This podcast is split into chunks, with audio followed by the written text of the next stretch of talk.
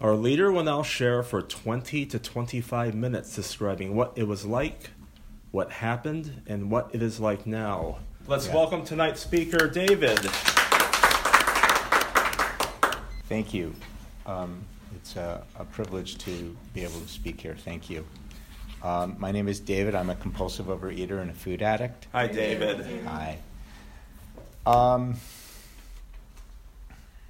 I've been thinking about kind of what to share, and I put together an outline, and I'll probably follow it to some degree. What I thought I would do is um, qualify, talk about how I see my program and how it works for me. Um, talk about step six, because this is June, and step six has really been on my mind. Um, because I've been in other meetings where it's where they've read around about step six, so there's some things I wanted to talk about it. Um, I wanted to get current and um, kind of wrap it up after that. So, I have been continuously in OA since 1996. So I just calculated that was 20, 22 years, which is like ridiculous. I don't usually think about it. So the last time I thought about it was 20 years. So um, it's it's quite a while, and the good thing is I don't feel like I'm hanging on by my fingertips. I'm not counting the days. Um, I'm I've been granted the grace that I can focus on my life, um, and I'll share a little bit about my background um, for everyone in the room, and certainly especially the newcomer. Take what you like and leave the rest. This is one person's experience um, my experience, strength, and hope, and that's all it is. So um, um, everyone, in my experience, has their own program and needs to work their program with their concept of their higher power in the way that they see fit. So, um, so I was born in a family where my mother was a compulsive overeater. My brother and sister are compulsive overeaters. Uh, my mother is also an alcoholic, was an alcoholic. My mother isn't around anymore. Um, and um, diets and being feeling like I was fat were just deeply ingrained in my experience from probably the time I was six years old or seven years old. Um, and uh, my brother, I think, is not quite 100 pounds overweight anymore. Uh, he's lost like 20 pounds. Um, and my sister's overweight some. But the, the struggle with food is always a struggle. Um, it wasn't until um, I found OA, and I found OA actually in 1977, and I was in it for a year. Um, and I experienced remarkable physical recovery, and I um, didn't work the steps. I treated it more like a diet program, and uh, but remarkable physical recovery, and I did get some emotional recovery too. Um, I never forgot the Serenity Prayer. Um, so, but it wasn't until you know almost 20 years later that I came back into OA, and I came back into OA because um, I had a family. I have a family. At the time, I was married um, to um, my ex-wife, and we had three kids. And my oldest daughter was. The family was in massive crisis. My oldest daughter was. Um, I was afraid she was going to die of drug overdoses, and um, the, the family was just was in massive crisis. So we sent her away, and I'm talking kind of lackadaisically about it. Um, there's really a lot of emotion around it, but there's also a lot of healing around it um, through a lot of therapy and a lot of program work. A lot of program work. Um, so we sent her away to an emotional growth school, and then I decided that I, she wasn't the only one who needed some emotional growth. So uh, I went back to OA, and uh, my home meeting was the Sunday night meeting in San Francisco. I lived in Cupertino near San Jose, and I drove up every week for the OA meeting. Um, and I did that probably for 10 years, maybe nine years, but I, until I moved up here. But um, that was really important to me. And that meeting met in a Jewish gay synagogue, which was just perfect because I was in the process of um, grappling more seriously with my sexuality. And I think the, the, the situation with my family, that in conj- conjunction with my sexual reawakening and starting to accept who I was, created a tremendous crisis situation, but also a tremendous opportunity, a lot of brokenheartedness, and a tremendous opportunity for, for me. And I took advantage of it. I found a sponsor. And I'm still friends, really good friends with the sponsor that I had then. I, she's not my sponsor anymore, but we're really good friends. And she was amazingly supportive. I mean, amazing. She just stayed with me as I came out, as I separated, as I started working the steps and really worked on lots of my feelings and lots of stuff. And um, so I worked the steps with her. Um, and I experienced about, it's about, right now it's probably around a 70 pound weight loss. So I'm not a century person and I am in awe of that, and I am not that. Um, I have had some significant weight loss, and uh, it's gone down five and up five, but I've pretty much been around that. Maybe up 10, actually, because I, I've had two relapses. Yeah, up 10. Um, I've had two relapses in 1996. The last relapse was probably, I don't know, 13 or 14 years ago. 14 years ago, I think. Um, and um, so that's so I, I qualify as a compulsive overeater. And the reason I call myself a compulsive overeater and a food addict is because, in my experience, my program revolves around three things. It, there's a physical, three legged stool the physical, the spiritual, and the emotional. And um, on the physical side, I've gone, you know, I went to an allergist and I've experimented with foods to see how the foods interacted. I interacted with the foods, and it turns out that I'm physically addicted to certain foods. I get tremendous cravings when I eat them. And I don't really understand the cravings, and I don't think they really come. They're they're, they're more physical. Um, so I don't eat the, these foods. So it's made my program way easier. I mean, in terms of sticking to my food plan, way easier.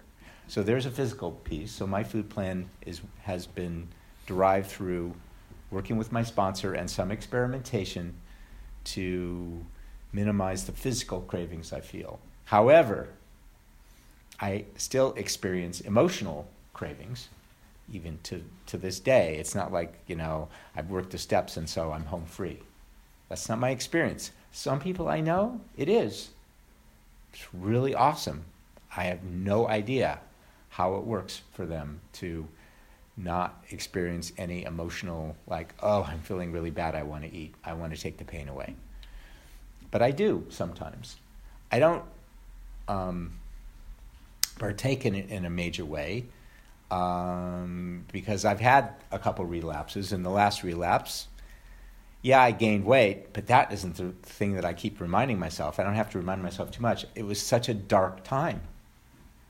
I literally wanted to crawl out of my skin. All the feelings of self loathing came back, big time, magnified. And I just don't want to go back there. It was so painful. So this is the easier, softer way for me hmm. to um, you know, follow my food guidelines, um, both physically and um, and by working the steps emotionally and um, around the time of my last relapse, I was in a relationship. This is after I had divorced my wife. I was in a relationship with a man. I thought this was going to be the relationship for the rest of my life, and it wasn't. And my heart just shattered. And um, I lost my abstinence then, actually not because I was binging, because I s- started restricting. Um, and um, and I was restricting so I wouldn't feel. And it works a little bit. Not great. It's, it wasn't great, but it worked a little bit. Um, so I lost my abstinence. I changed my sponsors. I changed sponsors then, and I was able to work my program, regain my food. You know, go back on my food plan, regain my um, abstaining behavior and feel a ton of feelings, which threw me down. I mean, there were there were times I'd come home and I would just fall on the floor and cry, and I, I just felt like I was my heart was so it was so painful, and I also remember that part of me was saying, "Good, you're feeling your feelings. What a gift." And that was helping me make it through it. That I could actually feel what brokenheartedness felt like. And I, my heart had never been quite that, it had never been broken like that. And it's not like I recommend a broken heart. Um, however, it did open me up more. And a broken heart is, um, this isn't my saying, but a broken heart is an open heart that can let light in. And through program, I was able to let more light in. And I was able to grow and I was able to. Um, I got into another relationship. It turns out I got in a relationship with who, my current husband, and it ended after three months, and I was brokenhearted again. And but I wasn't shattered. I knew I would be okay.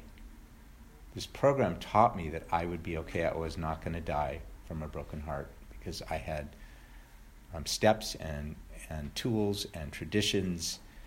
And it gave me the promise that I could be as best as I can be.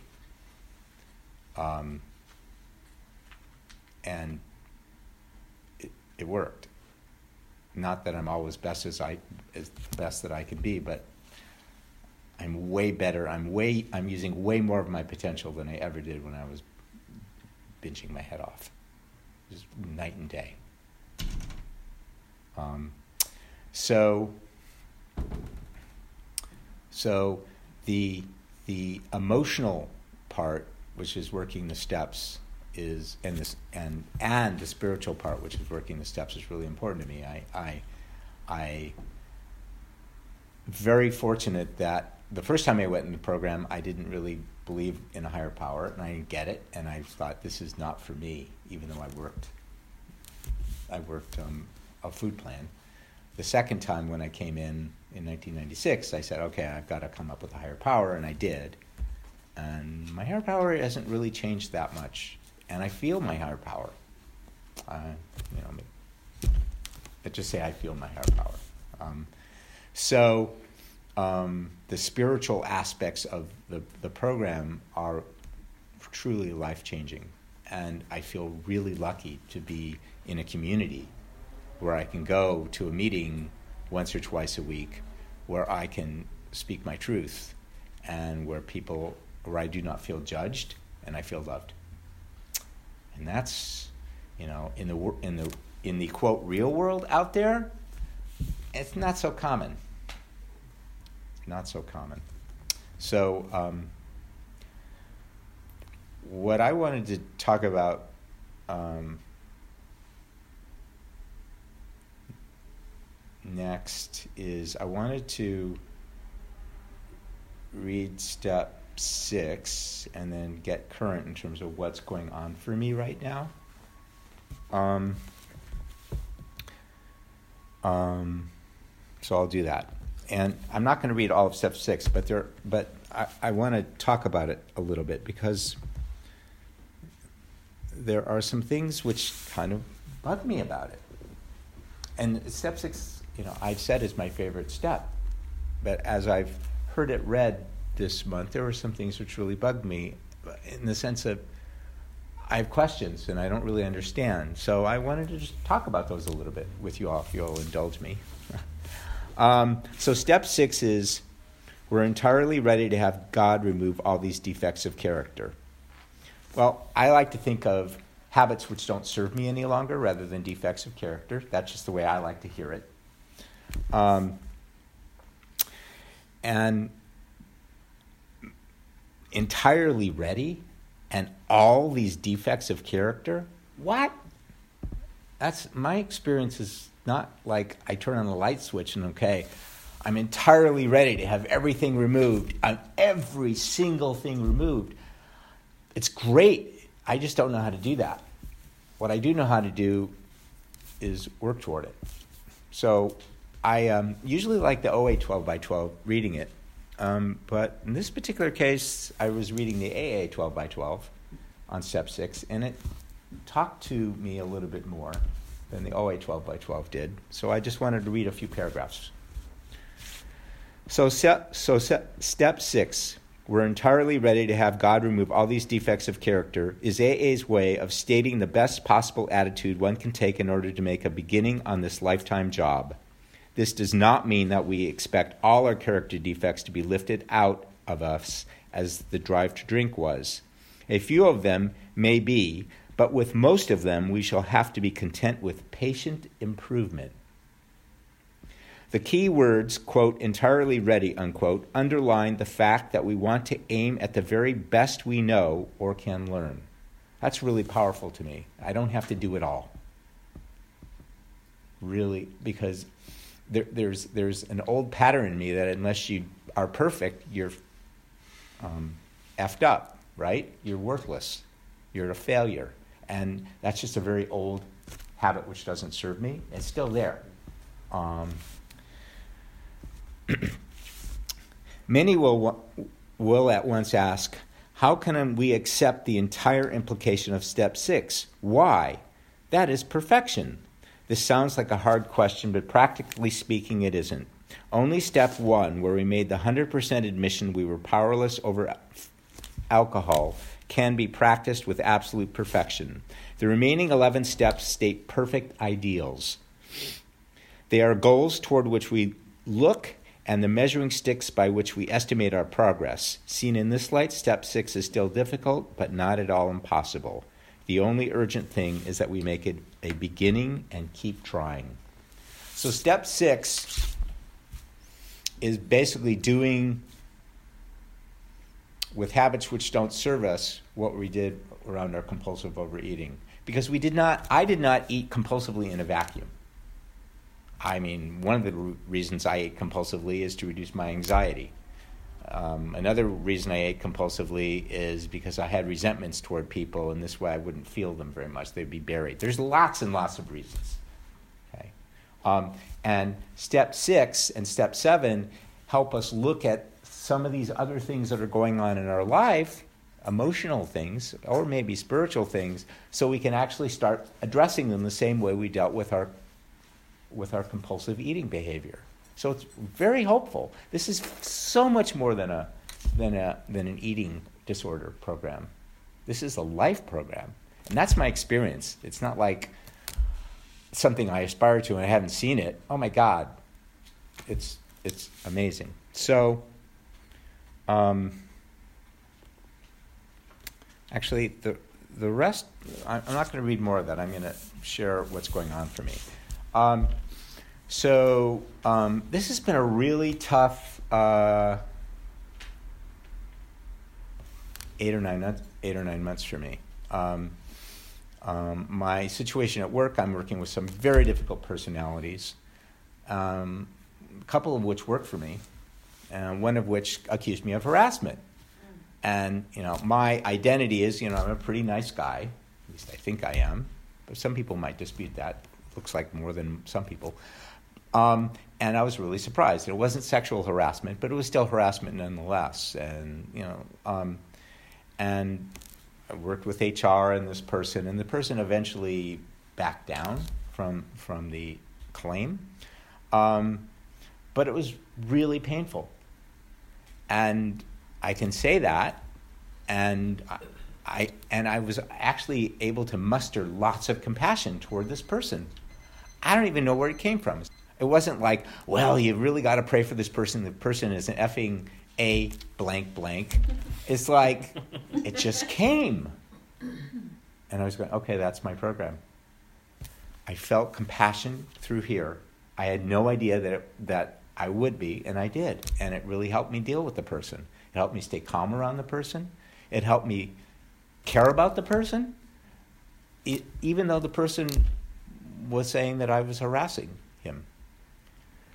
I know it sounds kind of weird, but that's my experience. And that helped me a lot through that period. And there are other things that have gone in at work. I mean, I had a really good, close relationship with a, I co run a, a co lead a department, and we were getting along great for four years, and now we're not getting along anymore. And it's like, ah, this person doesn't like me, and I really like the person. The person knows me, and he's rejected me, and it's like, it's like, it hurts. And I can feel my inner core, and I have guidelines I can adhere to based on my program, and I can ask for next right action. And I don't have to figure it all out, and I don't have to change this person because I can't. I, am powerless to change this person. I'm powerless to, to change this person's thoughts. What I can do is, is, is make choices about how I act in the world in partnership with my higher power. I can't do it alone. No way. It's too scary. But I can do it with my higher power. I can have I have fear, and my higher power helps me act so I have courage. Um, the the other thing that that happened and is really, oh my God, um, one of my daughters. Um, um, she's in her early 30s, and um, the doctor says she has a tumor. And it was looking like it was a cancerous tumor, a large tumor. And um, it was really hard for me. And I prayed to show up. I prayed to have my higher power blow wind in my sails so she didn't have to take care of me. So I could be there for her. That's total, total program. It allowed me to see outside of myself. Um, and um, it turns out she doesn't have cancer, but she has a very significant tumor which may be inoperable, and she wanted to get pregnant. She may not be able to get pregnant. It's a bunch. Of, it's hard stuff. And I came. I went down and visited her and her fiance a couple weeks ago over a weekend, and they included me in in their discussions. It was like, wow, would I have done that with my folks? NFW. Because my folks, it was all about them. And I, I consciously was asking questions and I withheld opinions unless I was asked. They didn't need my opinions as much as they needed me to be there and listen and be a witness. And they said, after after I left, she told me, "Wow, things changed for me after you were here. I felt calmer." Like, what the heck? That wasn't me. That was my higher power. Um, so what this is relevant to step six because you know I'm thinking well, I'm not doing enough or I'm not perfect, and these are old patterns. And right now, what I need to do is figure out what next right action is, and from a planning horizon, just do what's in front of me. Because I can't, I can't handle more right now. I can't handle more at work. There's too many things that are going on it's like I don't know what's going to happen. I don't know if I, you know. I don't think I'm going to be fired, but I don't really know. I don't know who's going to say what. I don't know what things are going to transpire. I'm a, working a technology thing in a health company and have a lot of responsibility. I don't know who's going to hack us next. There's lots of lots of stuff that that can be going on. And and my daughter, I don't know what's going to happen, but I know I can listen and I can let her know I love her. And that's program. So I think I'll the promises come true. Thank you.